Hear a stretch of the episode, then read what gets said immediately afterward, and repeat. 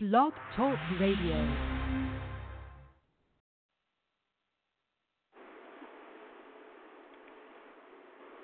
B I B L E, that's the book for me. The B I B L E, that's the book for me. B I B L E, that's the book for me. The B I B L E, that's the book for me.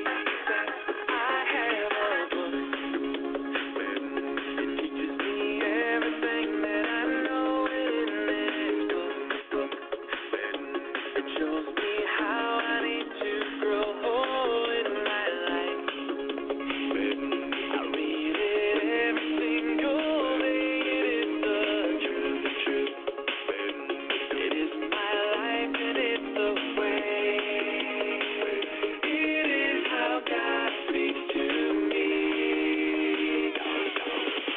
B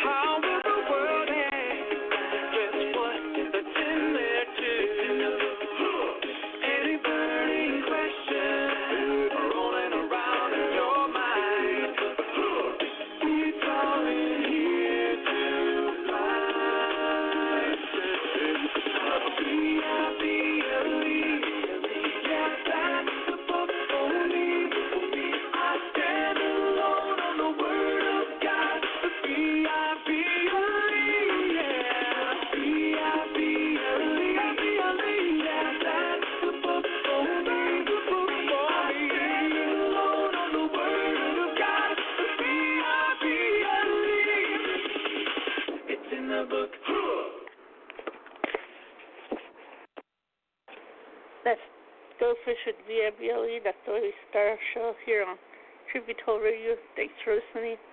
And here we go with the lesson. This is John MacArthur, Social Justice and Gospel, Part two. The following sermon is by John MacArthur, pastor, author, and Bible teacher with Grace to You. If you've never contacted Grace to You, we want to send you a free book by John called None Other, Discovering the God of the Bible. This detailed look at God's character can strengthen your trust in the Lord and deepen your love for Him. Request your free book by writing to noneother at g t y dot org. That's noneother at g t y dot org. The offer is good in North America and Europe through December twenty eighteen. And now, unleashing God's truth one verse at a time, here's Grace to You Bible teacher John MacArthur. I don't like battles particularly, especially battles with other Christians, but they seem to be necessary for the protection of the truth. The Apostle Paul warned the Ephesian elders that of their own selves, men would rise up to lead people astray. The church has suffered through the centuries attacks from the outside from unbelievers, but the most devastating attacks have always come from the inside.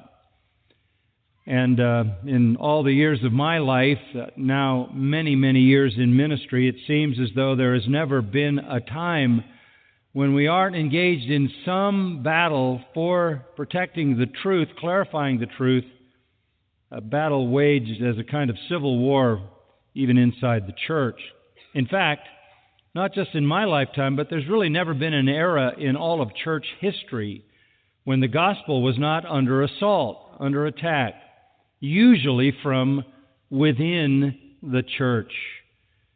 The truth is that we would expect that because the gospel is the only way of salvation. It is the gospel that delivers man out of the kingdom of darkness into the kingdom of God's dear Son. And naturally, Satan, as the prince of the power of the air, as the ruler of the kingdom of darkness, wants to hang on to all that he possesses, and so he wages endless war against the gospel.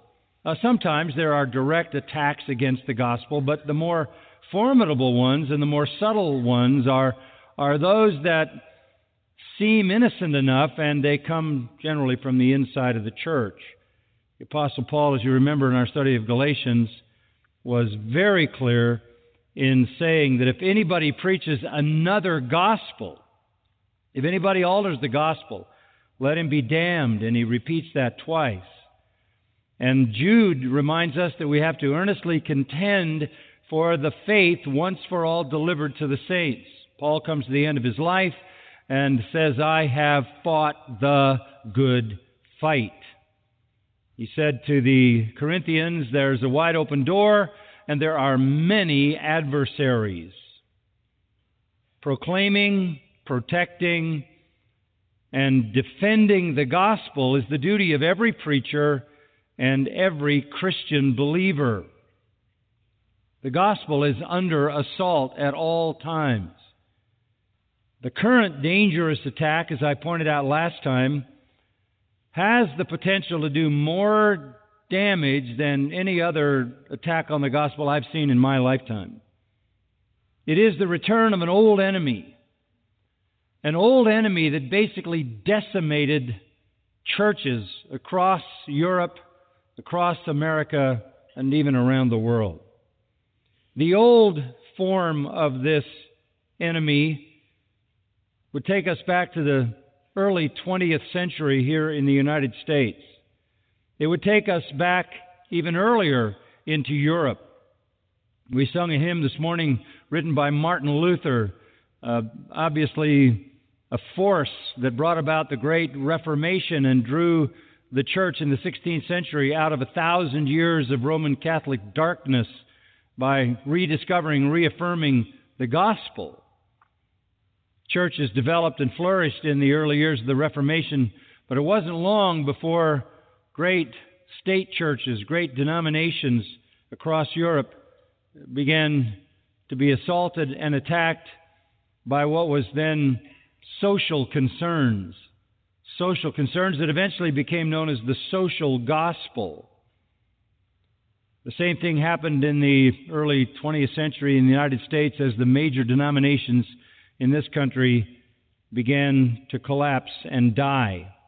This corrupted gospel, this social gospel, has taken down entire churches, entire denominations, with all their schools, all their pastors, and all their people into essentially the darkness of death.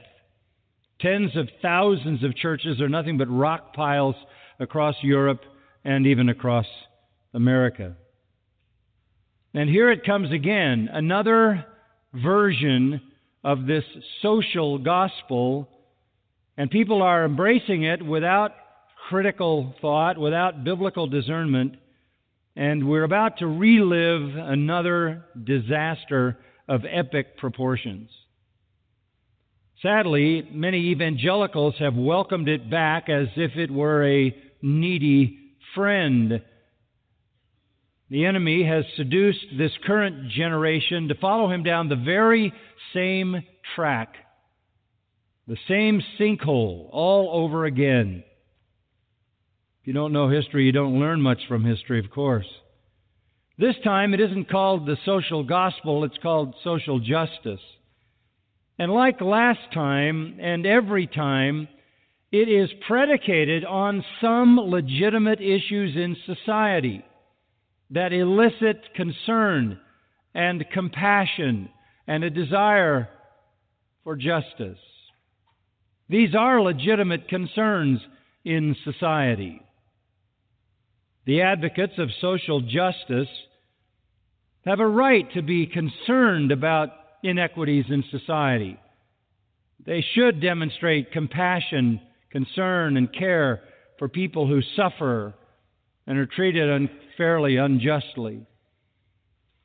But the effort now is to make this an essential part of the gospel, or in some cases to replace the gospel with this preoccupation with social justice. As I tried to make clear last time, the problem with tying social justice to the gospel is the same problem with tying the social gospel to the gospel. Now, the social gospel, the previous form going back into the early twentieth century in America and the end of the nineteenth century, the previous form, even in Europe, was there were people suffering, there were people who were poor, there were people who were needy, and the church needed to take care of that. They needed to do social work. And eventually the social work replaced the gospel. Well, this is another form of that. We are being caught up in what is socially needed in our society. We don't deny there are social needs. I wouldn't deny for a moment that there are inequities. They're all over the place in a fallen world. But the question is, is it part of the gospel? History would tell us that when it begins to make inroads into the church, it doesn't stop until the gospel has completely disappeared. The problem with social justice being part of the gospel is it does not belong there, and it does severe harm to genuine gospel efforts. I'll say that again. It does severe harm to genuine gospel efforts. And you say, why? And I'm going to try to help you to understand that from Ezekiel eighteen again this morning. Social justice is this idea, just for definition.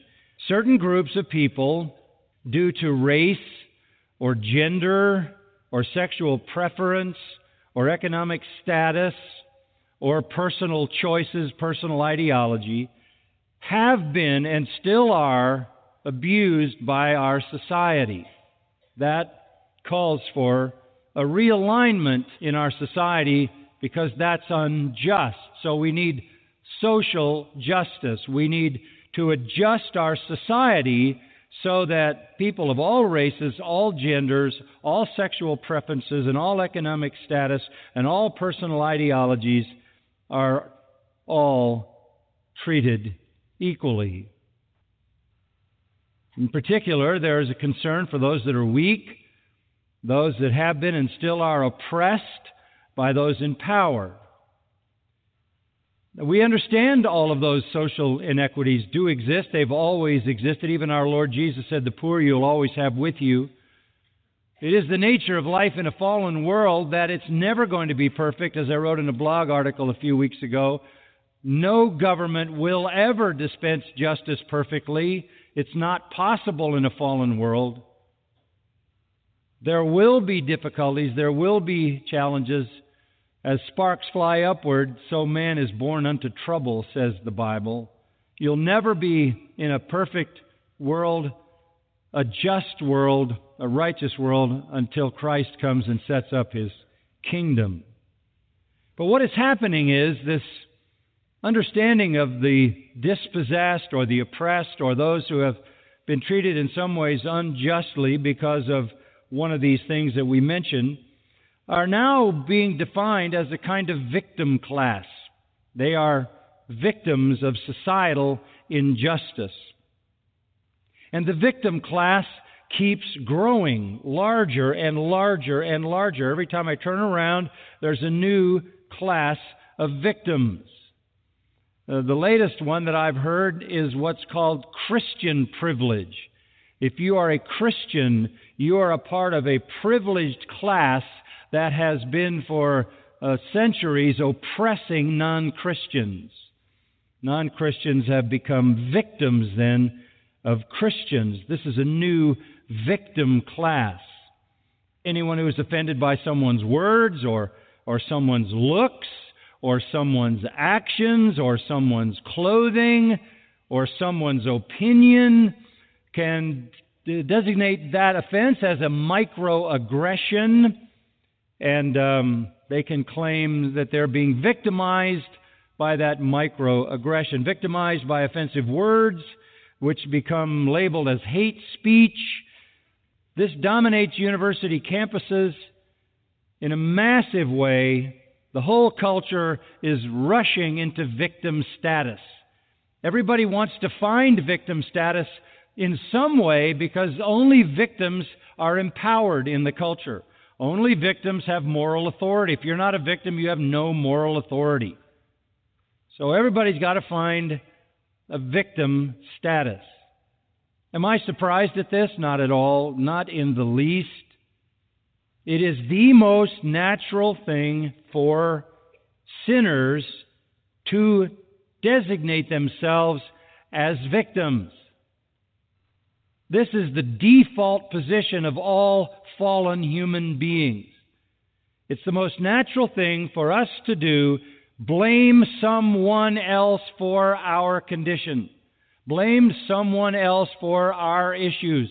Blame someone else for our troubles.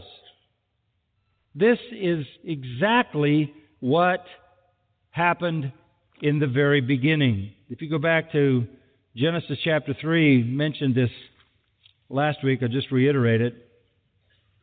The Lord confronts Eve who sinned. And what does Eve say? The serpent deceived me and I ate. Not me. A talking snake deceived me and I ate. And the man, when God confronted him, Genesis three twelve, the woman you gave me to be with me, she gave me from the tree and I ate. Only two people existed. Both of them blamed someone else. It wasn't either of them. It was really God. God, I don't know anything about creation, but you made a talking snake. It's your fault. And then you made a woman, and that's your fault. This is the sinner's default position. Sinners most naturally blame someone else, and ultimately blame their circumstances. And since God is the sovereign over all of history, they blame God. People believe that they are good, but other people mess them up. You have to be a victim, because sinners need to pass blame off, because it has a superficial way of salving their guilty conscience. So they hold tightly to the deception that they're good, but someone bad influenced them, or some bad group influenced them, or, or some oppressive race, or, or all men, or all uh, heterosexual people, or, or all rich people, or whatever. Here's the problem with letting sinners think that way. You're aiding and abetting their disavowal of their sinfulness. This is why it assaults the gospel, because that's the entry point of the gospel. You don't come to the gospel until you have come to the full realization that you are the reason you have problems. That you are who you are, the race you are, the gender you are, and even the economic status you are, because God providentially put you there. And the reason you have problems there is because not only are there sinners all around you, but you're a sinner of equal guilt. The problem with letting people redefine themselves as victims is they disavow responsibility for their own sins. People don't come to true salvation. I say that again. They don't come to true salvation until they realize that salvation is about being delivered from their sins. Now, I understand that this um, this generation of evangelicals has, has truncated the gospel in really serious ways by saying, The, the gospel is designed to make you happy, or the gospel is designed to make you feel better about yourself, or the gospel is designed to give you purpose in your life. No, the gospel is designed to save you from your sins, which will put you in hell forever. That's what the gospel is designed to do. It is not designed to tweak your life and make you more successful or more prosperous. That is a lie. It is designed to rescue you from hell and to take you to heavenly glory.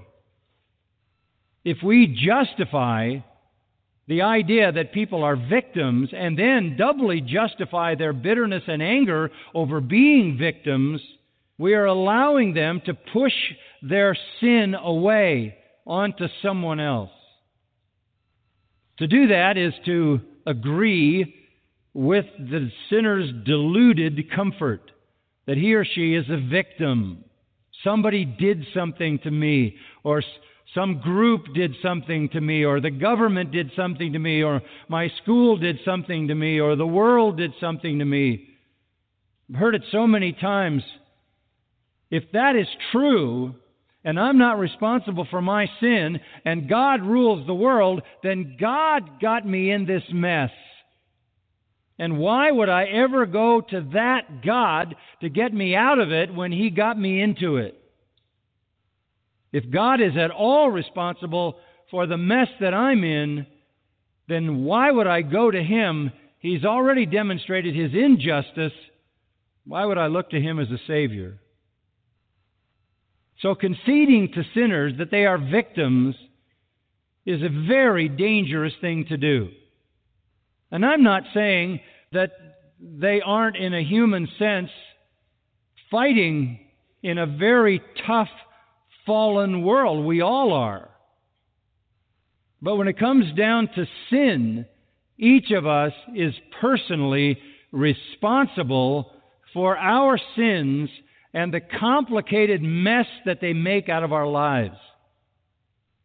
The conversion of sinners depends on their recognition that they are not victims of someone else, and they are not victims of an indifferent or hostile God.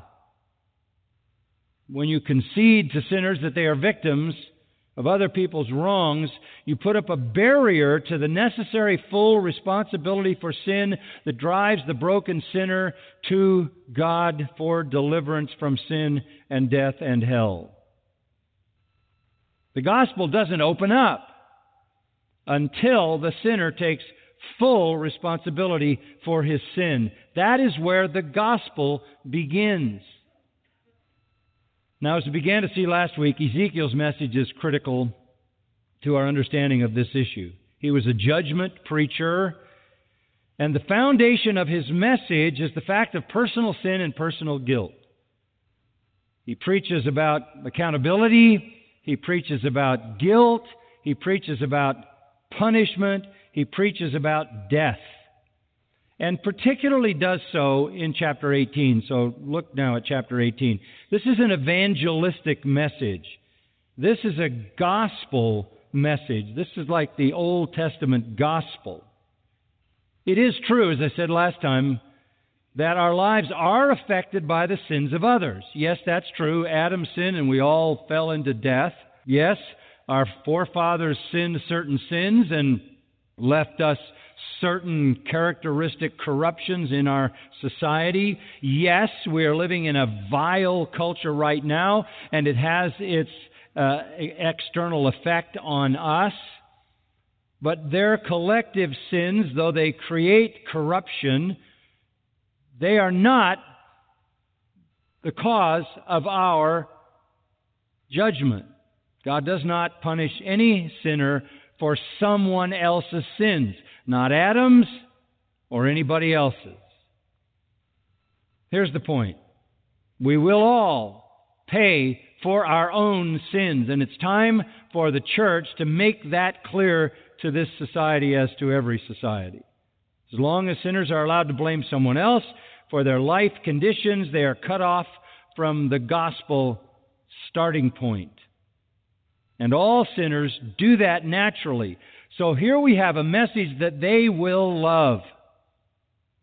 Look, the world liked it when we changed the style of the church to give them what they wanted stylistically, and now they want us to change the substance of the church, the message of the church, to give them what they want. And what they always want, more than anything else, is for us to acknowledge that they are all victims when God defines them as perpetrators, criminals, culprits.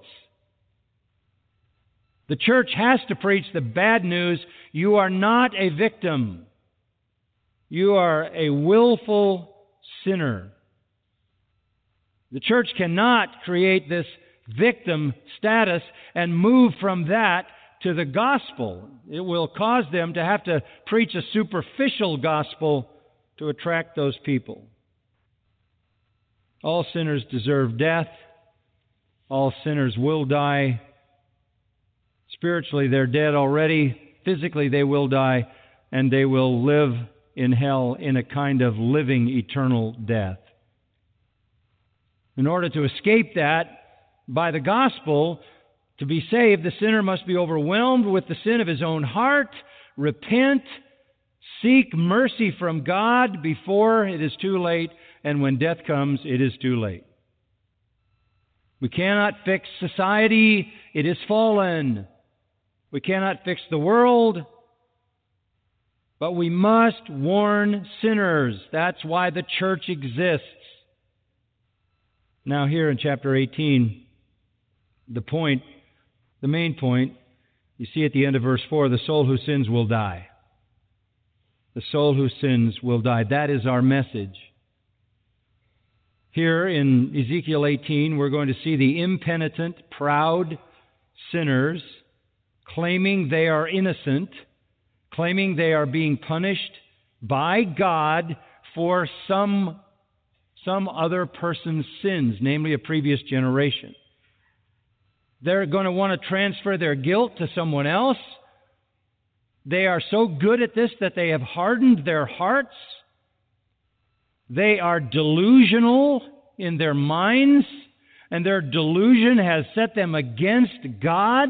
They are fighting for the false comfort of blaming someone else. And Ezekiel is trying to get the message across that God will not accept their pushing off the blame or their victim status. And in this great gospel sermon, Ezekiel strips away their false protective covering. Now, just a word about the context. Judah, the southern kingdom, has been taken into captivity, three deportations, six oh five, five ninety-seven, five eighty-six. The third deportation, five eighty-six, along with the destruction of Jerusalem and the temple, hasn't happened yet, but Ezekiel and his wife went in the second deportation by the Babylonians. They are now, as it were, slaves in uh, Babylon. It is there that Ezekiel prophesies to the captives, to the exiles, and he warns them about the judgment of God on their own sins, because they think that God is punishing them for sins their fathers, their previous generations committed. That's the setting.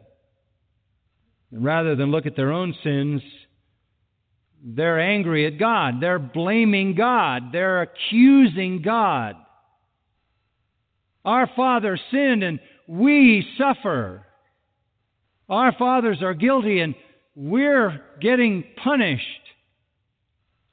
We're victims of somebody else's sin. So Ezekiel unleashes a powerful, divinely inspired warning that God judges every person individually based on his own life. Now, I'm going to break this into three sections. We'll see how far we go. Number one, sinner's delusion and God's reality. Number one point, sinner's delusion and God's reality, or God's truth. Verses one to four. Then the word of the Lord came to me, saying, "What do you mean by using this proverb concerning the land of Israel, saying, 'The fathers eat the sour grapes, but the children's teeth are set on edge'? As I live, declares the Lord God, you are surely not going to use this proverb in Israel anymore. Behold, every soul is mine, literally. The soul of the Father as well as the soul of the Son is mine. The soul who sins will die.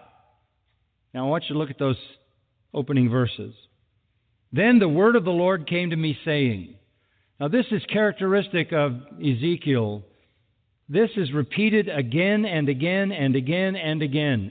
Starting back with his call in chapter three, he says in verse four, Then he said to me, Son of man, go to the house of Israel, speak with my words to them. So we know what's coming in the prophecy of Ezekiel is from the very mouth of God. Down in verse sixteen of chapter three, at the end of seven days, the word of the Lord came to me, saying... Over in verse twenty-seven, the end of the chapter, But when I speak to you, I will open your mouth, says God, and you will say to them, Thus says the Lord God. And that's how the flow of the book goes. Chapter six, verse one, the Lord speaks. Chapter seven, verse one, the Lord speaks. Chapter eleven, verse fourteen, the Lord speaks. twelve one, thirteen one, fourteen two, fifteen one, sixteen one, seventeen one, eighteen one. All begin with the same statement. The word of the Lord came. The word of the Lord came. So we're hearing from heaven. And God speaks a question. What do you mean by using this proverb concerning the land of Israel? What are you intending to accomplish with this? What, not what do you mean by what it says, but what do you mean by using it? What do you mean by saying the fathers eat the sour grapes, but the children's teeth are set on edge? You know what he's saying? You're attacking me. You're attacking me. Think about it. You are attacking me with your proverb. Do you really mean to attack me? The fathers eat the sour grapes, but the children's teeth are set on edge. That's a proverb. Today we would say it's a meme. It's repeated so often it becomes a byword. It, it becomes a belief. And it was their belief. The fathers eat the sour grapes. The children's teeth are set on edge.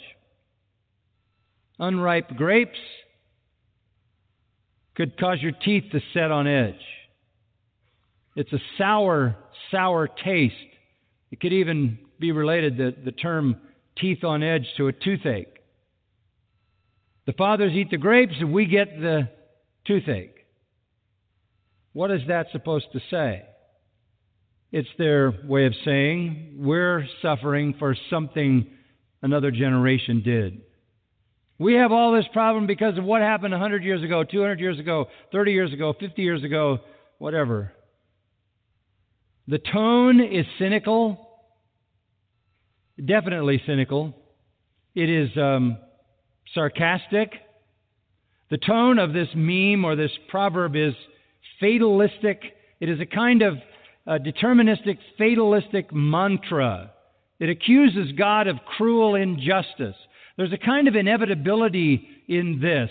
Yeah, well, what what can we do about it? The fathers ate the sour grapes and, and our teeth are set on edge. And by the way, it wasn't just the exiles who were saying this. Jeremiah, the prophet, was still back in the land of Judah. When Ezekiel was in Babylon, Jeremiah was still back in Judah, and Jeremiah was also preaching to the people who were still in Judah. Listen to what he says, Jeremiah thirty-one twenty-nine. In those days they will not say again, the fathers have eaten sour grapes, and the children's teeth are set on edge. They were saying it back in Judah as well as in Babylon. But, says Jeremiah, verse thirty, everyone will die for his own iniquity. Each man who eats the sour grapes, his teeth will be set on edge. It's not true. Stop saying that. It is a cynical way of mocking God. and his system of judgment. He punishes people for sins they didn't commit. One generation is judged for the iniquities of a previous generation. By the way, not just true in Babylon among the exiles or in Judah among those still there. It was a common notion in pagan religion. The Jews had been so involved in idolatry that they had picked up pagan fatalism.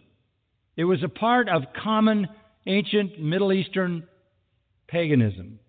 fourteenth century document, fourteenth century B C, about a Hittite king. And the Hittite king was complaining to the god of storms. And this is a quote. "My father sinned and transgressed against the word of the storm god, my Lord. But I have not sinned. My father's sin has fallen on me." End quote. That is from pagan religion. The Jews, in their attachment to idolatry, had picked up pagan theology. And they saw God as this indifferent kind of force, this immovable kind of unfeeling object that they were stuck with, a pernicious, heretical delusion that made them treat God with cynicism. They had become victims. Like the pagans all thought, we're just victimized by these unfeeling deities. They accused God of being unjust, vengeful, caring only about retaliation without regard for the persons he was retaliating against. Lamentations five, and you should read the book of Lamentations if you think you're mistreated. Read the whole book of Lamentations, and you'll feel like you have never been mistreated the way Jeremiah was. Lamentations five seven, "Our fathers sinned and are no more. It is we who have borne their iniquities and guilt." I mean, this was a common idea. Write it down. Put it on a Post-it. It's how the life in this world goes. Somebody else sins. Fatalistically, deterministically, we are victims. God just wants vengeance, and he takes it on whoever's around. John Calvin said this, "We desire to throw off the blame as far from ourselves as we possibly can." That this is a direct act against God, that this is a direct attack against God, the holy, righteous God, is clear if you go down to verse twenty-five. Getting ahead of ourselves, but I want you to see it. This is what they say to God. "The way of the Lord is not right." Verse twenty-nine. The house of Israel says, "The way of the Lord is not right." There's no question who they blamed. If God is the creator, as Christians say, and if God is sovereign over everything, as Christians say, and as the Bible says, if God is the author of history, if everything that happens in history is within the sovereign purpose of God, then God is to be blamed for my trouble. Don't tell me God is good. Look at this messed up world. Why would I go to that God for deliverance? For salvation. I'm a victim of that God already. So the delusion is that hard troubles are the fault of past generations, but beyond that, they're God's fault, and doubly his fault. He let them happen, and now he's punishing us for what somebody else did. This is not a God that I want to go to to find peace and joy and comfort. As long as people feel they have been victimized by history, and you tell them God is the sovereign over history, you've put them in a position to not want to go near the God they need. So the delusion is to pass your guilt on to someone else and feel you're just inevitably under some inexorable divine law from a God who doesn't even care about you. Proverbs nineteen three says, "The foolishness of man ruins his way, The foolishness of man ruins his way, and his heart rages against God. Did you get that? Proverbs nineteen three, the foolishness of man ruins his way, and his heart rages against God. That's the sinner's default position. And if you acknowledge the sinner's rage against God as some noble thing that deserves your attention and your compassion, you have stopped him from the progress toward the door of the gospel. Another illustration of this, and you, you will recall it, is back in Exodus thirty-two. This is so typical, it's almost humorous. Moses comes back down the mountain, and Aaron has led the people while he was gone to get the law, and they've made a golden calf, right? So Moses comes near the camp. Verse nineteen, he sees the, the golden calf and dancing. His anger burns. He threw the tablets from his hands, tablets on which were written the Ten Commandments, shattered them at the foot of the mountain, took the calf which they had made, burned it with fire, ground it to powder, scattered it over the surface of the water, and made the sons of Israel drink it. Wow, pretty dramatic. And then Moses said to Aaron, "What did this people do to you that you have brought such great sin upon them?" "What in the world, Aaron?"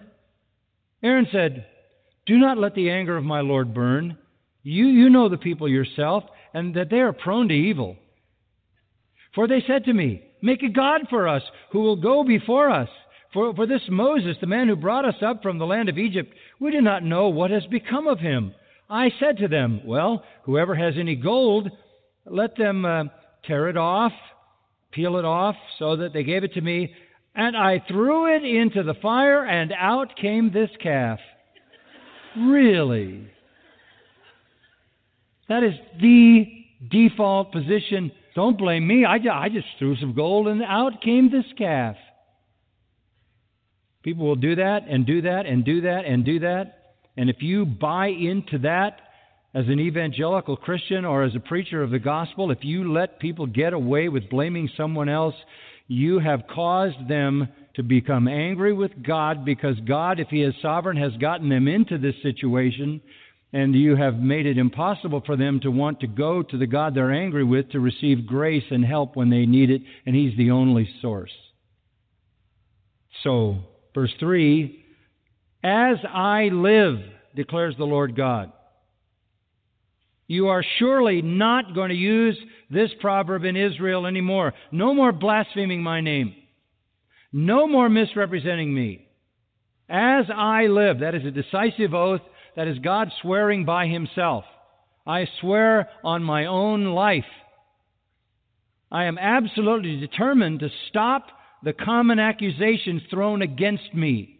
Stop accusing me, declares the Lord. You are not going to use this proverb in Israel anymore. Sinners are not victims of an unjust sovereign God. They're not victims of an indifferent God. They're not victims of another generation. They're not victims of God as if God had tampered with genetics, or God had fiddled around with history to make them who they are, turn them into victims. But again, that's always where sinners want to go. You can't let them go there. When you let them go there, they're off the hook, and God becomes the enemy. They will ruin their own lives and rage against God. God will not tolerate the delusion that disavows personal responsibility and personal guilt. None of us is innocent. None of us. We all deserve what? Death. We all should be dead. You say you have troubles, you should be dead. And it is because, listen to this, of His mercies that we are not consumed. Lamentations three twenty-two in the King James. It is because of His mercies that we are not consumed. Great are His compassions. So that's the sinner's delusion. Here's God's reality in verse four. Behold, all souls are mine. Literally, every soul is mine. Every person is mine. The person of the Father as well as the person of the Son is mine. The soul who sins will die. Behold, this is exclamation. Every soul is mine. I know every human being. Listen, every human being belongs to me. They are my possession. No one is a victim of fate. No one is a victim of some inexorable cosmic laws. No one is treated unfairly. No one is treated unjustly. No one is ignored. No one is outside my knowledge, my possession. Every single human being belongs to God.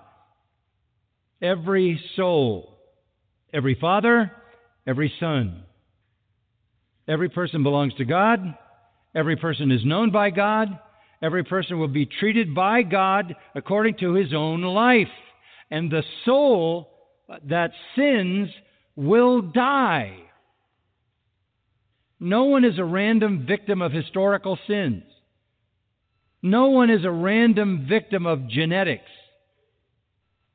God didn't make you a man, but you're a woman in your head. So you need to be transgender. God didn't miss with you. If you're a woman, you're a woman. If you're a man, you're a man. If you're Asian, you're an Asian. If you're Hispanic, you're Hispanic by God's design. If you're European, by God's design. If you're African American, it's by God's design. It's it's all wonderful. It's all God's design. He made you exactly the way He wanted you to be to fit into His purposes for history. You belong to Him. And all you need to know is this: if you sin and die in your sins, you're going to perish forever in hell. We all die because we all sin. That, that is the ultimate argument no one can deny. When people say, well, I don't believe in sin, the Bible says the wages of sin is death. If you die, you sinned. Plenty of proof. We all die. We all sin. The soul that sins will die. We all die because we all sin and we receive judgment for our own transgressions. Whatever your racial identity, whatever your gender, and that's pretty simple, there are only two, whatever your economic status, whatever your social challenges, be thankful you're not dead and judged. And recognize your own wretchedness and the danger you are in, and you're headed for a just punishment because you have violated the law of a holy God. You're a perpetrator. You're a criminal. You've committed crimes against the one true God to whom you belong. You're a rebel sinner rejecting your Creator and your only Savior. Stop blaming others. Face your own sin. No more delusion that you're a victim. Stop saying that. God says, no more will you say that. The soul who sins will die. No one to blame but you. So that's the first point, sinner's delusion, God's reality. Point two, and we'll just kind of get into this. God's reality illustrated and the sinner's delusion defended. Now going a little deeper, uh, God gives Ezekiel uh, illustrations to show exactly what he means, and then we see how the sinner's delusion will be defended against God's clear illustrations. Sinners, by the way, not easily convinced that they are responsible, that they are guilty, not easily convinced. They will fight to the death to blame somebody else. But the Lord gives Ezekiel a three-part illustration.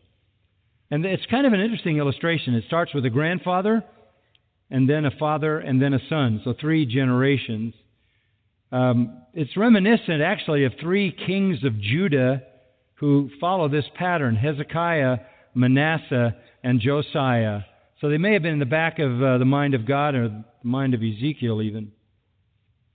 All right, so we start out with God judges every person for his own sin, and here's how he illustrates that. Very, very dramatically. And I want to make one footnote here and see how far we get. One's judgment, listen carefully now, one's judgment before God will be on the basis of conduct.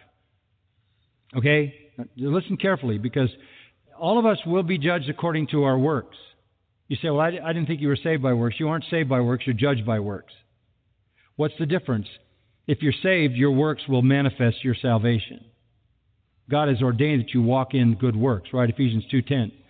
So you're going to be judged by your works. Romans two says that. Romans two, five to eleven lays out specifically that we will be judged by our works. God is keeping a record of our works.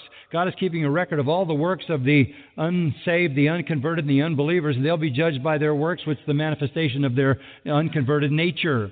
We're going to be judged by our works, which are the evidences of our conversion, of our transformation, of our regeneration. So don't be taken off guard when you see so much here that defines a righteous person by his works. How else can you know a righteous person, right? By their fruits you shall what? You shall know them. This is how you know regenerated people, righteous people, because of their conduct. So we're going to meet a righteous grandfather, verses five to nine. A righteous grandfather. If a man is righteous, I love that statement. If a man is righteous and consequently practices justice and righteousness. You cannot practice or do justice and righteousness unless you're righteous, right? So the assumption is we're talking about a righteous man. How uh, was a man in the Old Testament uh, righteous? How did someone become righteous?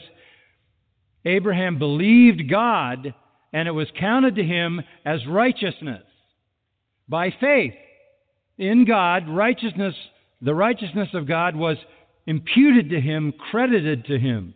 So he is a righteous man and therefore practices justice and righteousness.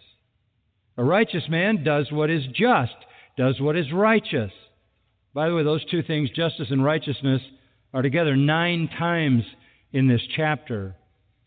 He is righteous by faith and divine imputation, and as a result, he lives a righteous life. Righteous people practice justice and righteousness.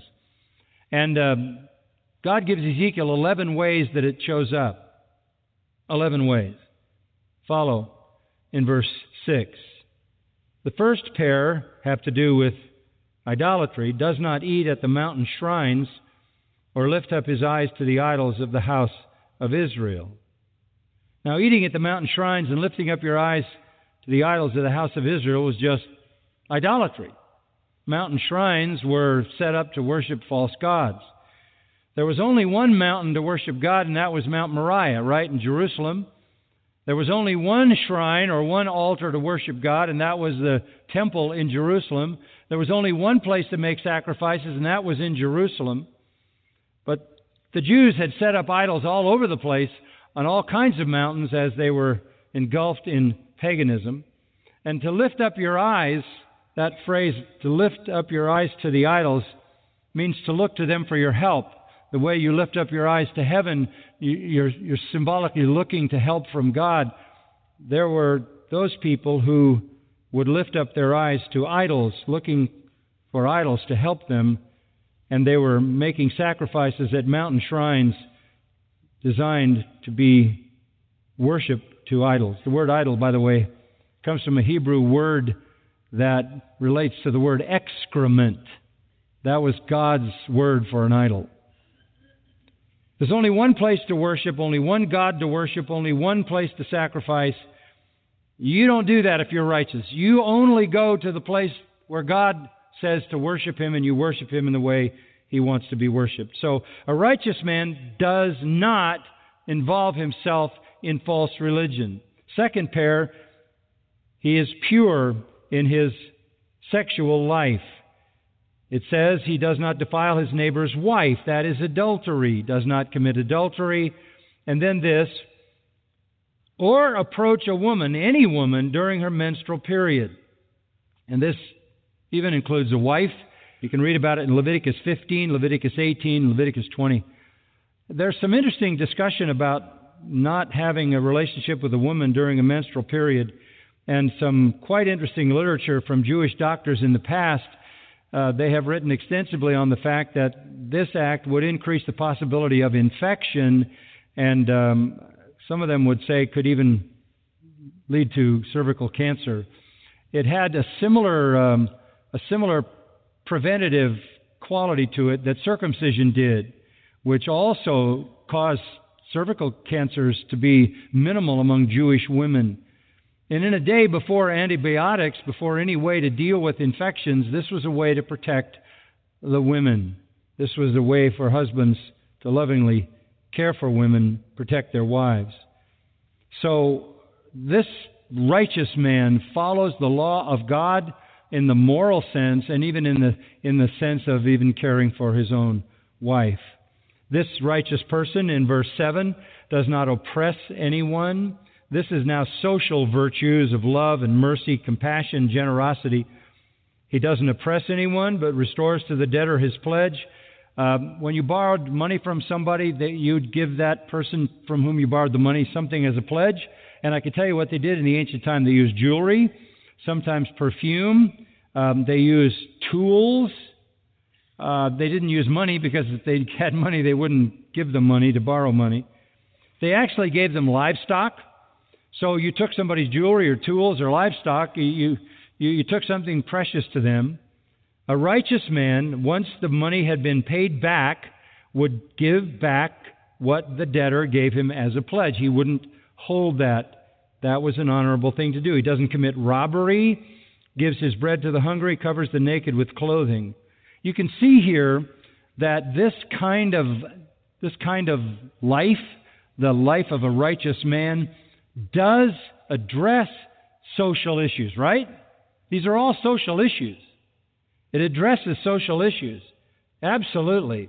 They are avoiding adultery. They give the highest level of care. They, they don't oppress anyone ever. They restore to the debtor his pledge. They don't commit robbery. They give bread to the hungry, cover the naked with clothing. This is what a, a righteous person does. This is the result of salvation. This is the result of the gospel changing a life. Job thirty-one. Job's friends, who said nothing for seven days and then opened their mouths and all wisdom went out. They were they were smarter when they were silent. They accused Job of all kinds of things, and so Job defends himself. Listen to how he defends himself. Job thirty-one sixteen. If I have kept the poor from their desire, or caused the eyes of the widow to fail, or have eaten my morsel alone, not shared a meal, or the orphan has not shared it, if I have seen anyone perish for lack of clothing, or that the needy had no covering, if his loins have not thanked me, if he has not been warmed with the fleece of my sheep, if I have lifted up my hand against the orphan, because I saw I had support in the gate, let my shoulder fall from the socket, and my arm be broken off at the elbow, for calamity from God is a terror to me. Job defends his righteousness in those kinds of deeds that he did on behalf of people who were suffering. Yes, of course, we care for people in that way. Yes, of course, we reach out in love, feed the poor, clothe those who are naked. Of course we do that. Verse eight, if he does not lend money on interest, it was forbidden in the Old Testament law to loan money to a fellow Jew and charge interest.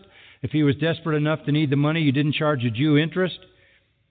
You didn't take increase, that's usury, that's an undue amount of interest. If somebody lives that kind of life, he is caring, he is a righteous person, and he is meeting all those needs of needy people. That's what righteous people do. And it's summed up in verse nine. If he walks in my statutes and my ordinances so as to deal faithfully, he is righteous and will surely live, declares the Lord God. How, how obvious is that? Summing up the conduct of the righteous man, he says, he walks in my statutes and my ordinances. He deals faithfully. That means he has integrity. Dealing justly and righteously with all according to God's word. Why does he do this? Because he is righteous, verse nine. He is righteous. His conduct proves it, and shall surely live. He will escape divine judgment. He will live in God's blessing on earth and in the eternal kingdom. Now you notice what our Lord has told Ezekiel, and what Ezekiel is telling us, is that this man will live because of his righteousness. That righteousness manifesting the righteousness that God had granted to him by faith. So this man is judged on his own life. Every person is judged on his own life. This man is not anything other than accountable to God for his own life. He came to God. He cried out to God. He sought God. In his sin, he was declared righteous by faith, and he lives a righteous life. The plot thickens in verse ten because he gives birth to a violent son. We'll find out about that next time. Father, again, we are so blessed. Your word is light. It is truth. It is joy. It is light. Thank you for all that you have given us in Christ. We possess eternal life. We rejoice in that with grateful hearts. I pray that you'll work in every life here, those that are still blaming someone else for their transgressions. Deliver them from that, Lord. Bring them to the full awareness that they stand guilty before you and they will be judged forever without mercy if they reject the gospel, the forgiveness that you offer those who repent and put their trust in the Lord Jesus Christ. Work a work of salvation in in hearts, even now, we pray. In Christ's name, amen. You've been listening to John MacArthur, Bible teacher with Grace to You. For free access to all of John's lessons and a listing of study Bibles and books available for sale, visit Grace to You's website at g t y dot org. And for details about the Masters University, where John serves as president, go to masters dot e d u. John MacArthur and Grace to You reserve all copyright protection under applicable law. Our copyright policy is available at g t y dot org, and it includes instructions for and limitations on duplicating this digital file.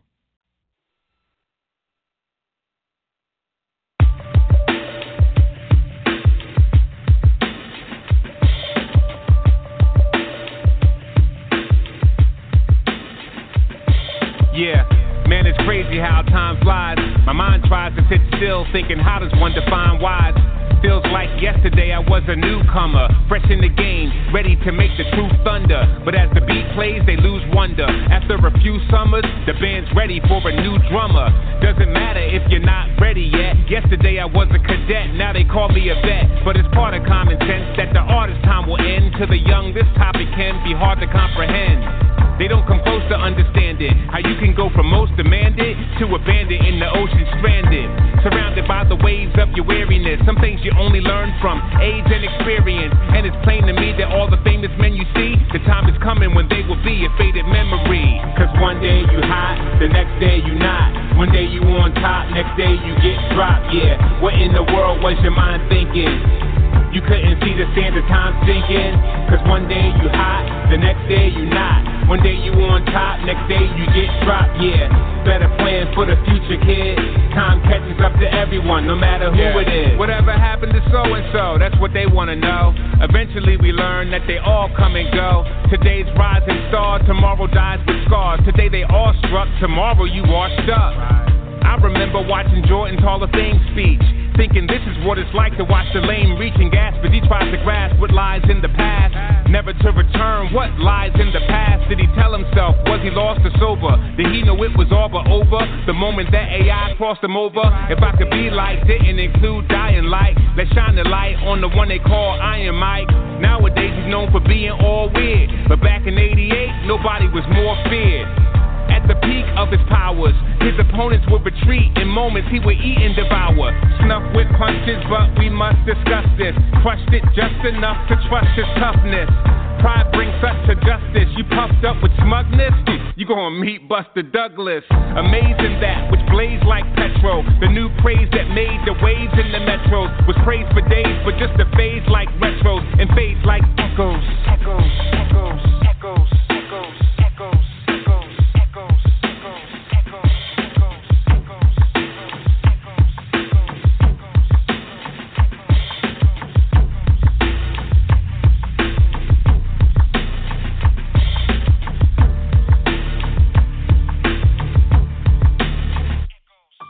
cause one day you hot, the next day you not. One day you on top, next day you get dropped, yeah. What in the world was your mind thinking? You couldn't see the sand of time sinking. Cause one day you hot, the next day you not. One day you on top, next day you get dropped, yeah. Better plan for the future, kid. Time catches up to everyone, no matter who it is. What I'm speaking on is seriously welcomed by the few. Even no experience to tell you that it's true. On your radio station, this won't be found on the playlist. Wisdom, the sound of the sages, resounding for ages. The older I get, I notice it. The whole of the script, hmm, it's found in the pages. The holy writ, not the cash speech of the reverend, but what a man sees under heaven. Ecclesiastes one eleven. No matter who you are, death aims to stop ya. Whether banker, doctor, or Frank Sinatra. Before your time is done, meet the timeless one. The dying, death-defying, rising, shining sun. King Jesus astounds and amazes. He pounded the pavement to save those who were bound to their cages. So let us praise the one who made the Everglades. Our debt was paid, so in glory we'll never Never fade, never fade, never fade, never fade, never fade, never fade, never fade.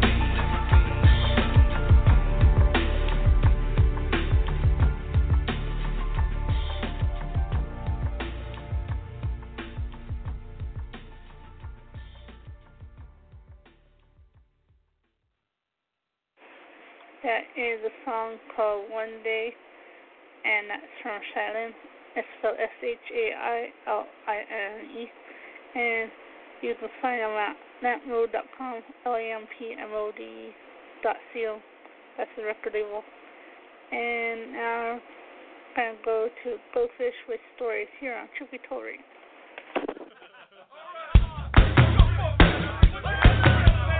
Na na na na na. Na na na na na. Na na na na.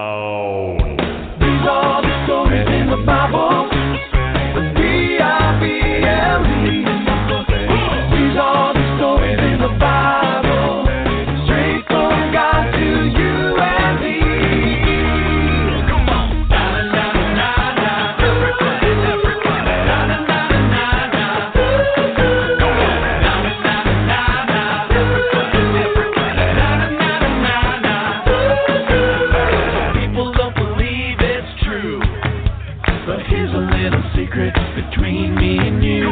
One day every knee is gonna bow, and everybody else will know what you know now. Now read all the stories in the Bible.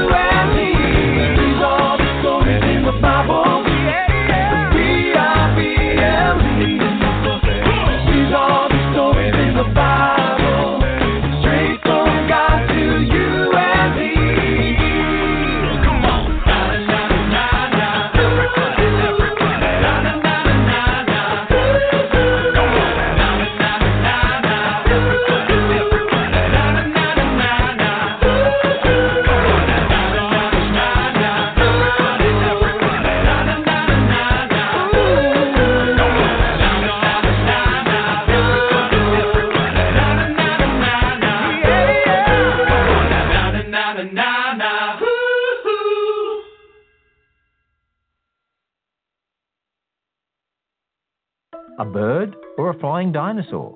This is Ken Ham, C E O of Answers in Genesis, Ark Encounter and Creation Museum.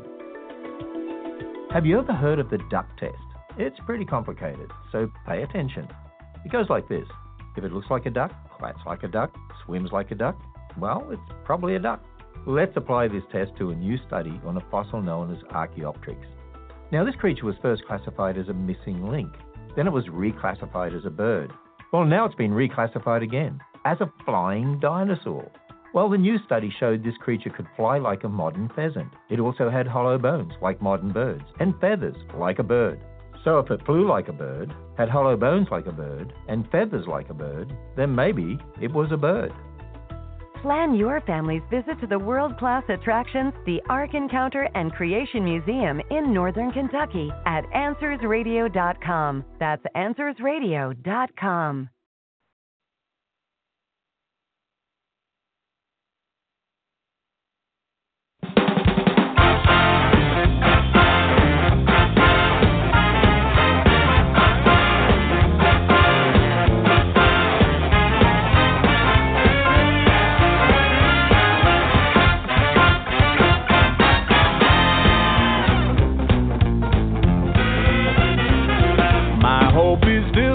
Nothing less than Jesus' blood and righteousness. I dare not trust the sweetest frame, but wholly lean on Jesus' name. On Christ the solid rock I stand. All of the ground is sinking sand. All of the ground is sinking.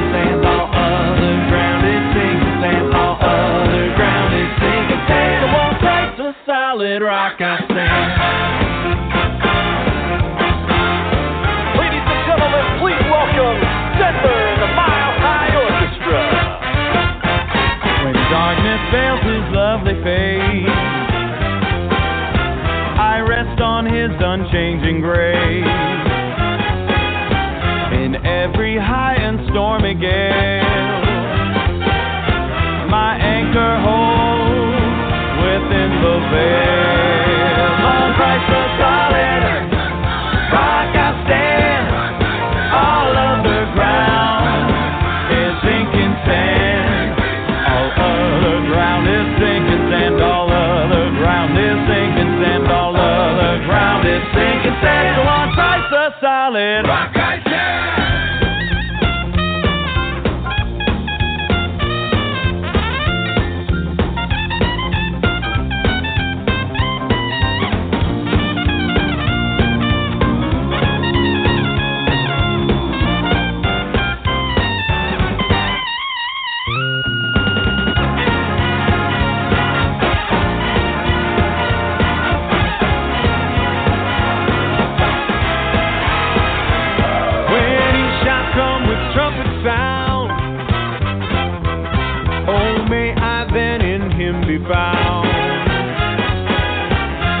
In his righteousness alone, for us to stand before the throne.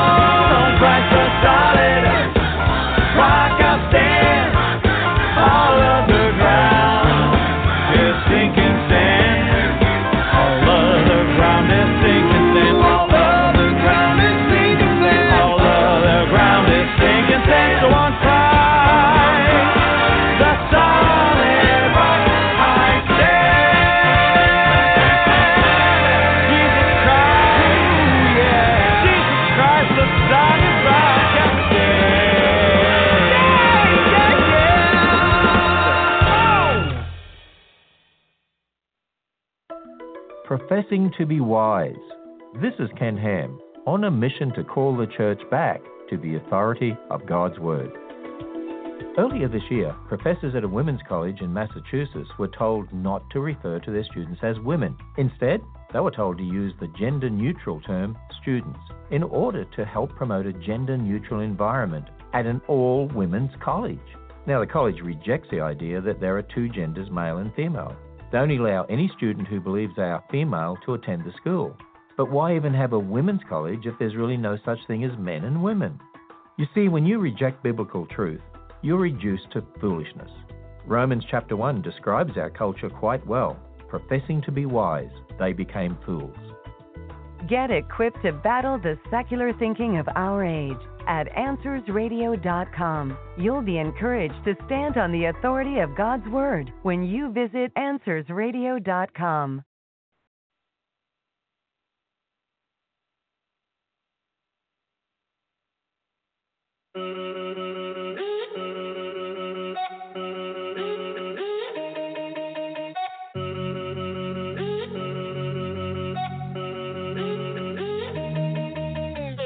I'm writing this to you, I really hope you hear my heart. When thinking about describing you, I really don't know where to start. Can't start at the beginning, cause you are before the beginning, way before the beginning. And this fallen world's distorted opinions, it was just the Holy Trinity, ruling from infinity. Glory blazed tremendously, loving one another endlessly. Billions, billions of years ago, outside of what we know as time. Nobody else was there to know, but Lord, here's the thing that blows my mind. As long ago as that was, as long ago as that was, you have not changed, Lord. Oh Lord, Lord, Lord. As long ago, as long ago, as long ago as that was, you're still the same. You have not changed. What can that mean? But my God is immutable. Immutable, you are beautiful. You never change, you remain the same. Immutable, beautiful. You never change, never change. Forever you reign, you remain the same. You will never change, you will never change. Immutable, beautiful. You never change, never change. I was thinking just the other day, how you reign supreme by far. Not just because of what you do, but simply because of who you are. There's none like you in existence. You are God and you need no assistance. Even though we show you resistance, you sent Jesus to close the distance that existed between God and man, according to your sovereign plan. We changed many times in one lifespan. I've changed even since this song began. Lord, I'm so glad that you're not like us. All that you do will certainly last. You are the rock that we can trust. Shows us back in eternity past. As long ago as that was, as long ago as that was, you have not changed, Lord. Oh Lord, Lord, Lord. As long ago, as long ago, as long ago as that was, you're still the same. You have not changed. What can that mean? But my God is immutable. Immutable, you are beautiful. You never change, you remain the same. Immutable, beautiful. You never change, never change. Forever you reign, you remain the same. You will never change, you will never change. Immutable, beautiful. You never change, never change. When I think about my ups and downs, all of my inconsistencies, all of my idiosyncrasies, still you pursue relentlessly. At times I wonder how this can be. Surely it's because of the cross, where Jesus paid the full penalty and bore the burden of sin's great cost. I'm saved by grace through faith in God. I look to Christ and I trust He died. So even though I'm being sanctified, I can't be any more justified. His work is finished, that cannot change. And with this knowledge, I am free. Forever this grace, it will remain because of what happened on Calvary. As long ago as that was. As long ago as that was, you have not changed, Lord. Oh Lord, Lord, Lord. As long ago, as long ago, as long ago as that was, you're still the same. You have not changed. What can that mean? But my God is immutable. Immutable, you are beautiful. You never change, you remain the same. Immutable, beautiful.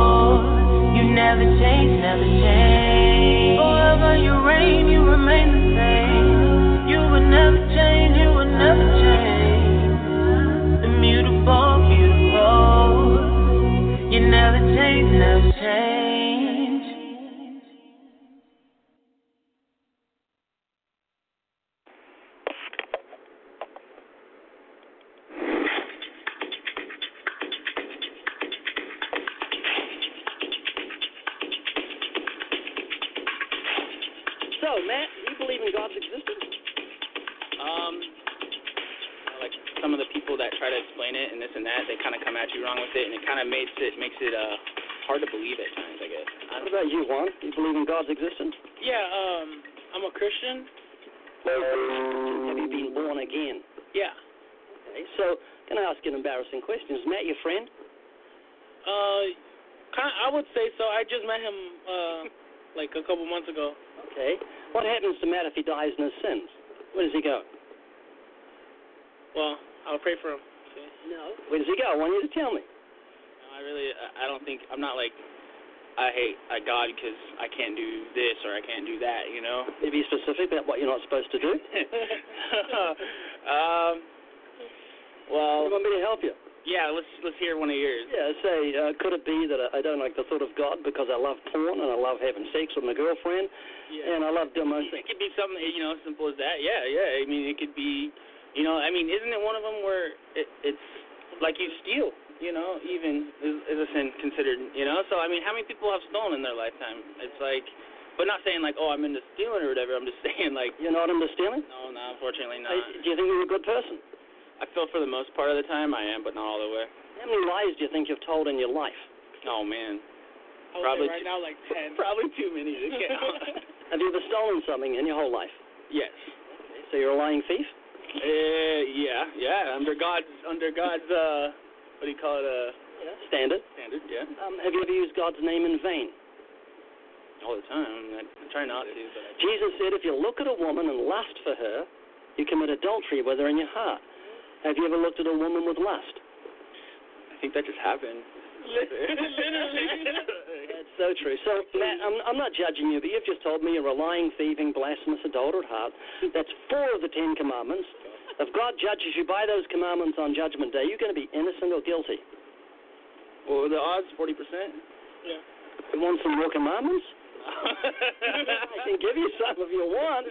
You're going for forty percent. You know, have you ever murdered anybody? No. The Bible says if you hate someone, you are a murderer. Really? That's how high God's standards are. See, that's what I'm telling you from the get-go. I'm not super knowledgeable on the... Um, well, I'm trying to help you have some knowledge. I'm learning today, yeah. So... if God judges you by the Ten Commandments on Judgment Day, we've looked at four or forty percent, do you think you'd be innocent or guilty?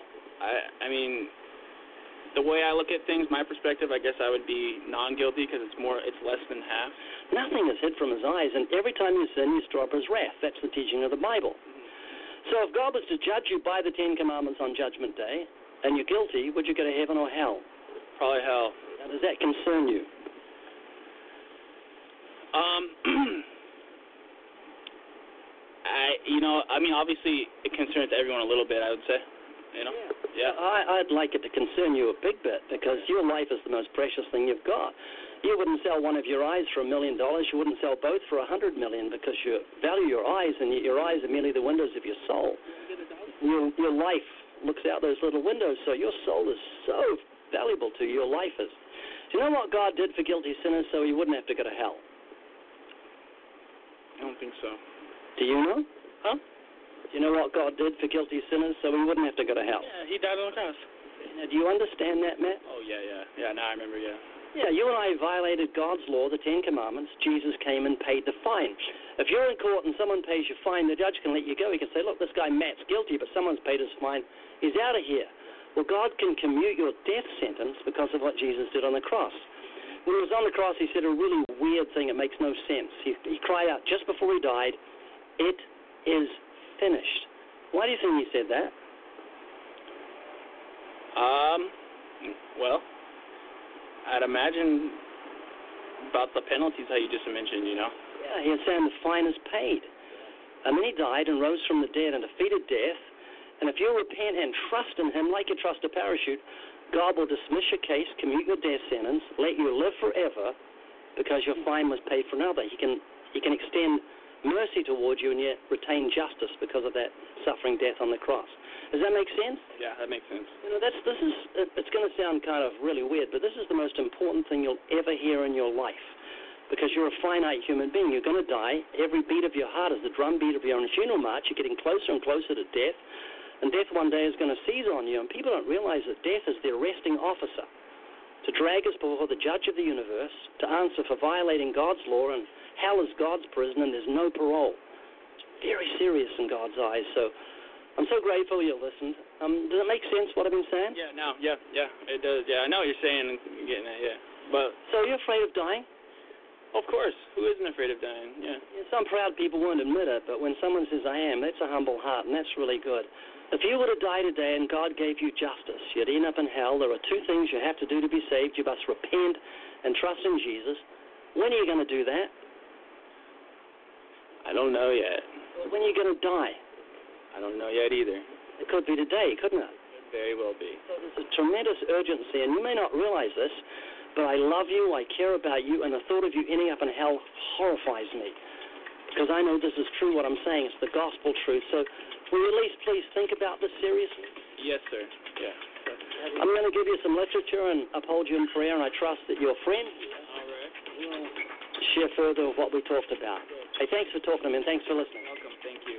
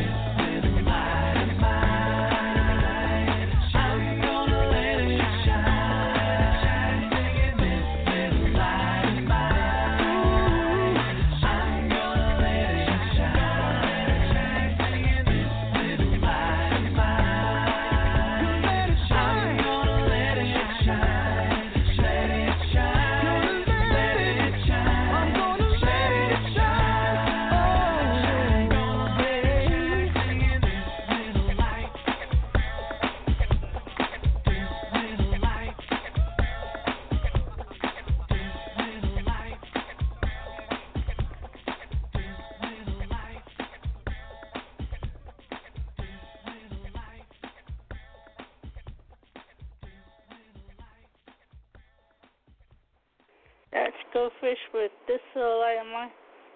And you want to find out more about them, go to go fish guys dot com, G O F I S H G U I S dot C O, go fish guys dot com. A Culture Unhinged. This is Ken Ham, co-author of the Noah's Flood book called A Flood of Evidence. Apparently students in Delaware may soon be able to self-identify their gender and race. It's just another example of how unhinged our culture is becoming. Secularists refuse to acknowledge absolutes, except they're absolutely sure the Bible's not the absolute authority. When we start with God's Word, we get the truth on gender and so-called race. We're created by God, male and female. Gender isn't something we feel. It's a created biological reality. We're all one race, descended from Adam and Eve. But we're different ethnicities because the gene pool was split at the Tower of Babel. You see, when we start with God's Word, the wisdom of our culture, well, it's foolishness. Plan your family's visit to the world-class attractions, the Ark Encounter and Creation Museum in Northern Kentucky at answers radio dot com. That's answers radio dot com.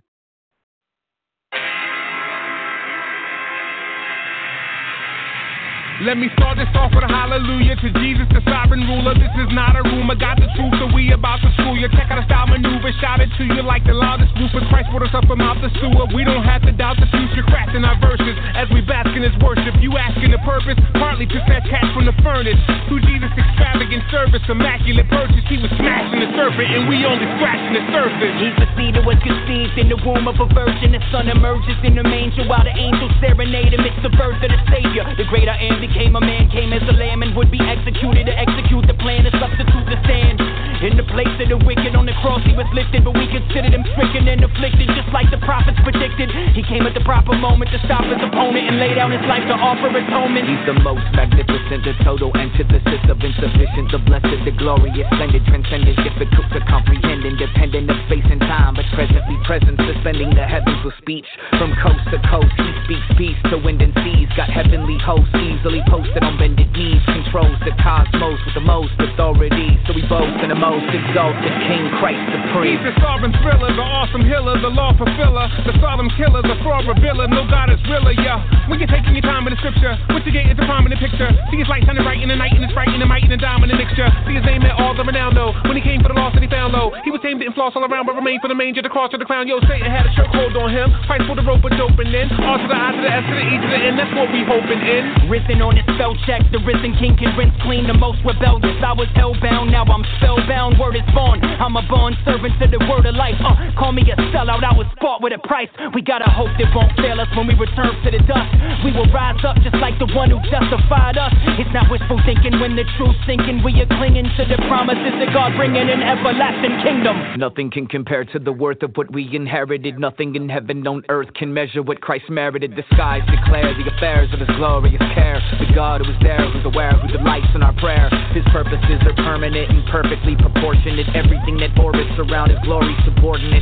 He is the most excellent one, intrinsic, infinite son, preeminent, the name par excellence, prenom, phenomenon. He's beyond phenomenon, you see, the father of cosmology, the abba of astronomy. He's potter, we are pottery. It's shocking Jesus died for me. The father, he adopted me and constantly provides for me. Whether or not I got degrees, you gotta see his odyssey. From sovereignty and lottery to poverty and robbery to resurrection. Directed bodily, apocalyptic prophecy. He's stopping all the mockery and scholarly snobbery that don't acknowledge him properly. You ought to be on bended knee before the preeminent. It's awfully arrogant to reject him to your detriment. Study the development from Old to New Testament. You'll find a theme that's prevalent from age to age, it's relevant. Christ is on his center stage, forget religious sentiments that center on man. But something less is what you're settling. He is the most excellent, exercising benevolence and blessing a remnant with the benefits of his inheritance. Yeah, the sinner, sinners that separated and segregated, that severed the relations between man and his maker, and placed Christ on his costly cross and compensated his life, death, and resurrection, emancipated and gave us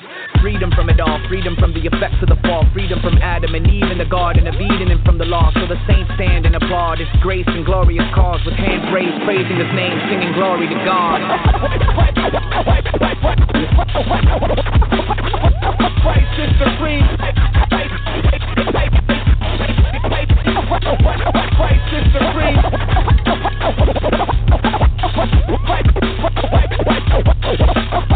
is supreme.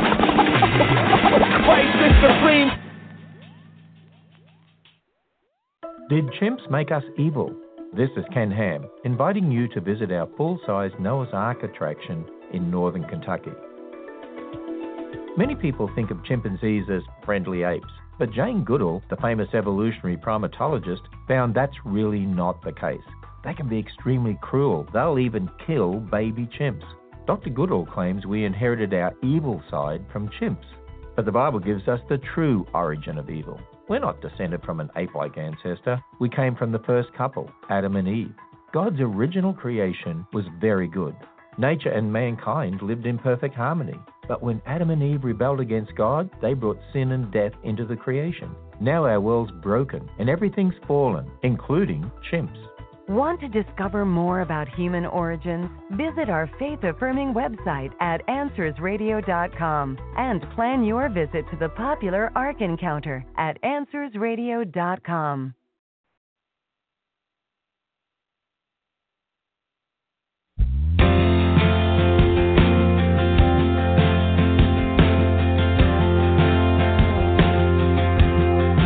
Before the throne of God above, I have a strong and perfect plea, a great high priest whose name is love, whoever lives and pleads for me. My name is graven on his hand, my name is written on his heart. I know that while in heaven he stands, no tongue can bid me thence depart. No, no. No tongue can bid me thence depart.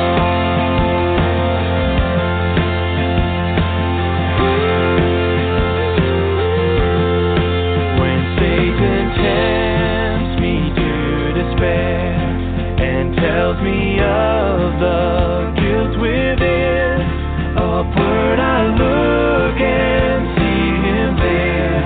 who made an end of all my sin? Because the sinless Savior died, my sinful soul is counted free. For God the just is satisfied to look on him and pardon me, to look on him and pardon me.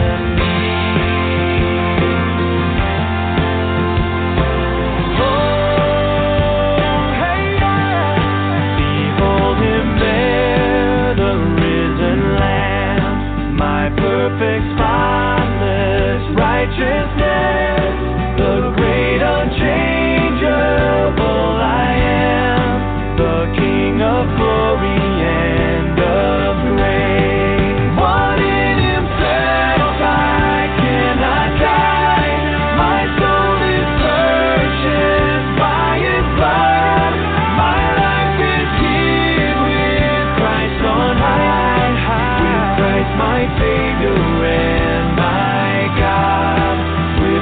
My Savior and my God, one in himself I cannot die, my soul is purchased by his blood, my life is here with Christ on high, with Christ my Savior and my God, with Christ my Savior and my God.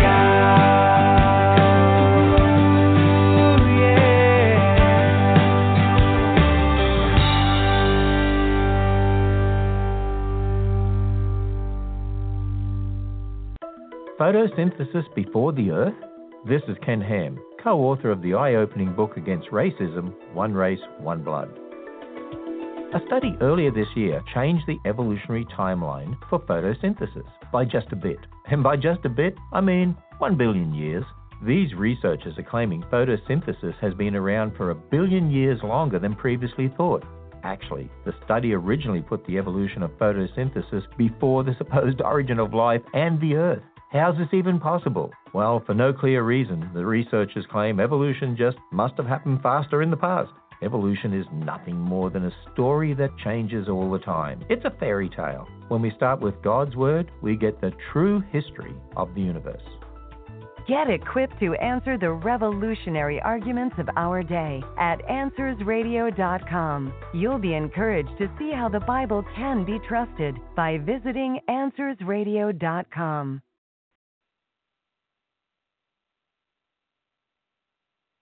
Bop, bop, bop, bop, Bible book.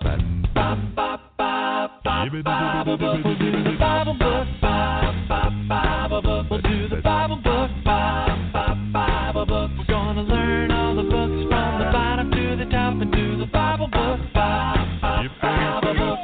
Genesis, Exodus, Leviticus, and Numbers. Do the bop, do the bop, bop, bop. Deuteronomy, Joshua, Judges, and Ruth. We'll do the bop.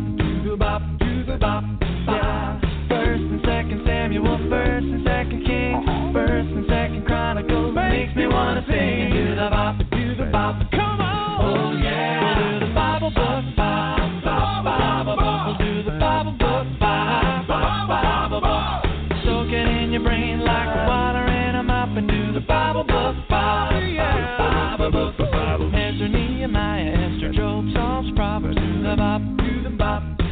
Ecclesiastes, Song of Songs, Isaiah, Jeremiah, do the bop, do the bop, do the bop, oh yeah. Lamentations, Ezekiel, Daniel, and Hosea, Joel, Amos, Obadiah, Jonah, Micah, and Nahum, do the bop, do the bop, do the bop, oh yeah. We'll do the Bible book, bop, bop, Bible book. We'll do the Bible book, bop, bop, Bible book. We'll do the Bible book, bop, bop, Bible book. We'll do the Bible book, bop.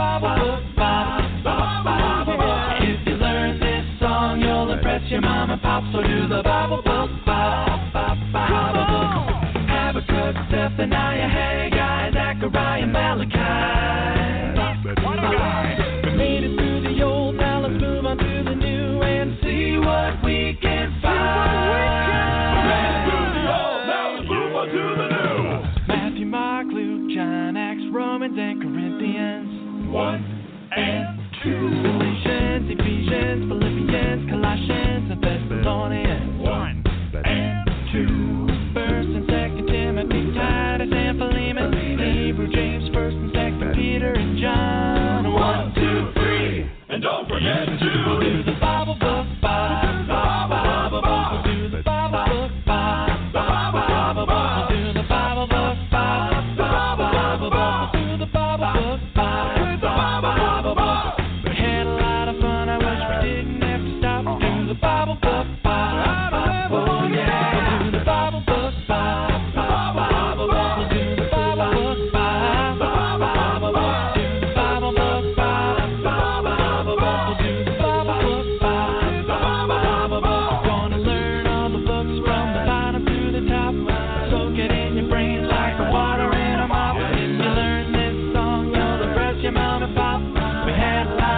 I wish we didn't have to stop. We'll do the Bible book.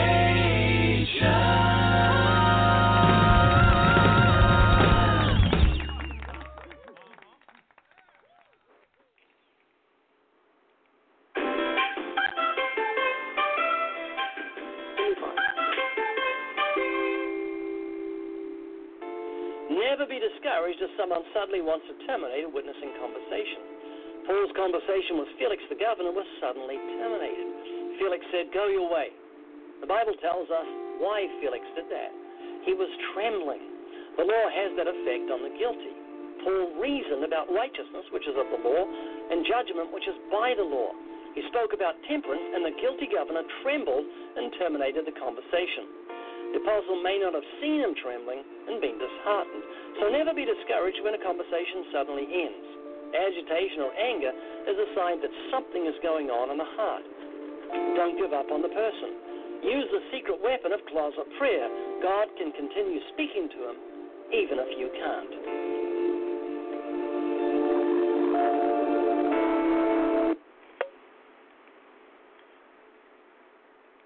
All I want to do is praise your name from the rising of the sun to the going down of the same.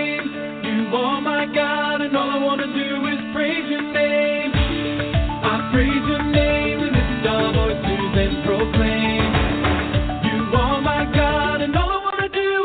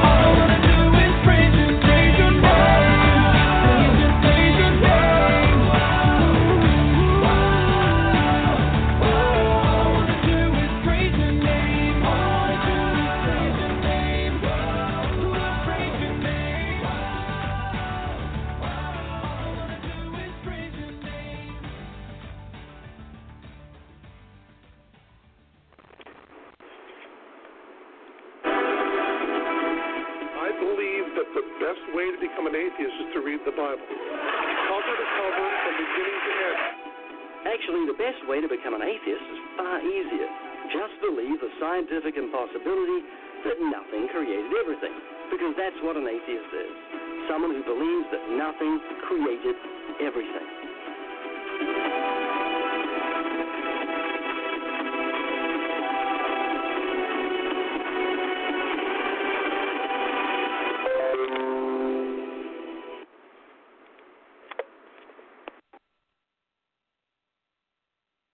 My God is so big and so strong and so mighty. There's nothing my God cannot do.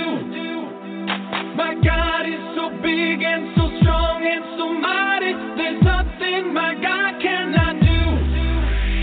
My God is so big and so strong and so mighty. There's nothing my God cannot do. My God is so big and so strong and so mighty. There's nothing my God